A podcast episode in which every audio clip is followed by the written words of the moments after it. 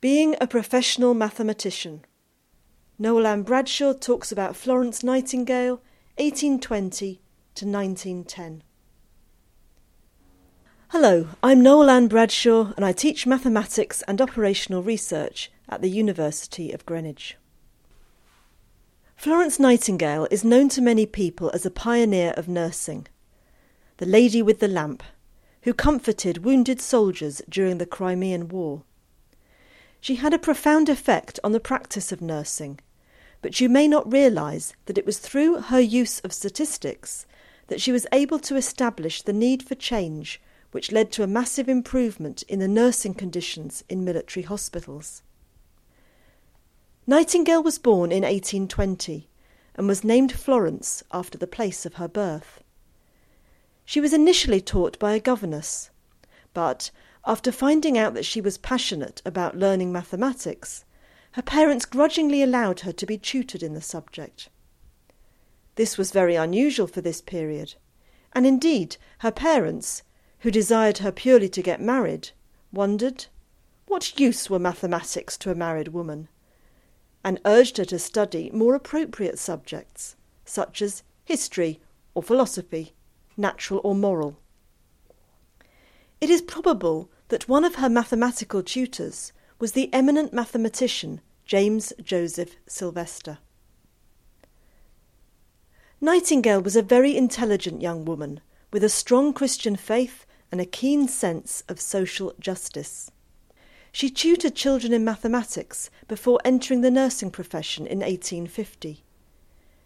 She seems to have taken her responsibilities as tutor very seriously, as can be seen from some of her lesson plans, which are held by the British Museum. Nightingale also taught poor children at the Ragged School in Westminster. The experience opened her eyes to poverty. She had strong views about education and longed to make it accessible to all, but she continually came up against people's disapproval. She said, If only education can be conducted without reference to what people think or do not think, but only to abstract right or wrong, what a difference it would make. Having eventually been allowed to train as a nurse, she was asked to go to Turkey in 1854 to oversee the introduction of nurses to the medical hospitals over there. Her position was entitled Superintendent of the Female Nursing Establishment of the English General Hospitals in Turkey. During her time there, she collected large amounts of medical data and organised a record keeping system. She then used this data to calculate the mortality rate in the hospitals. She showed that if sanitary conditions improved, then the mortality rate would decrease. Indeed, by February 1855, the mortality rate had dropped from 60% to 42.7%. And later that year, it dropped further to just 2.2%. Nightingale presented her data in polar area diagrams, or coxcombs as she called them.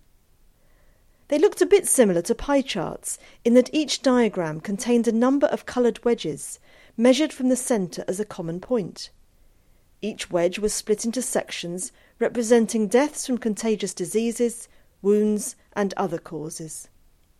These were coloured blue, red, and black, respectively, and were drawn in proportion.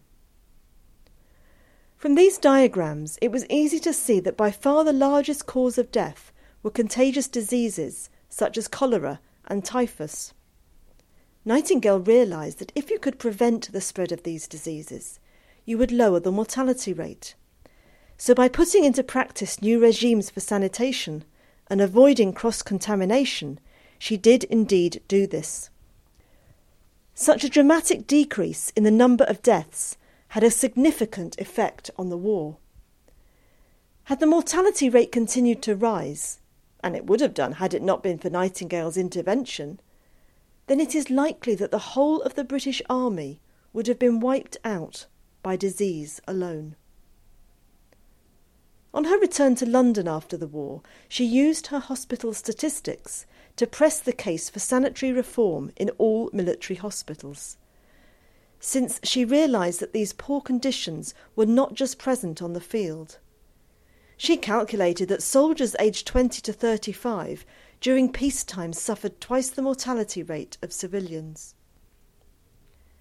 She gained the attentions of Queen Victoria and the Prime Minister Lord Palmerston, and was granted an official inquiry which led to the establishment of the Royal Commission on the Health of the Army.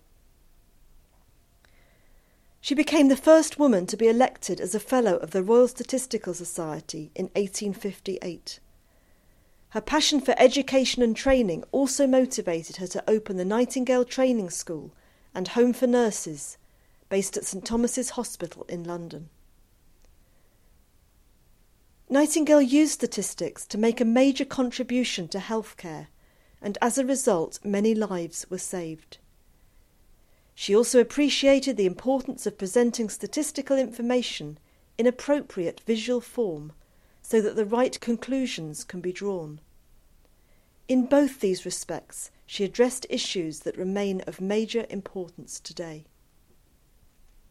This recording was created for the project Being a Professional Mathematician, supported by the MSOR Network, the Institute of Mathematics and its Applications, and the Universities of Greenwich and Birmingham as part of the National HE STEM programme. It is released under a Creative Commons Attribution Non Commercial Share Alike license.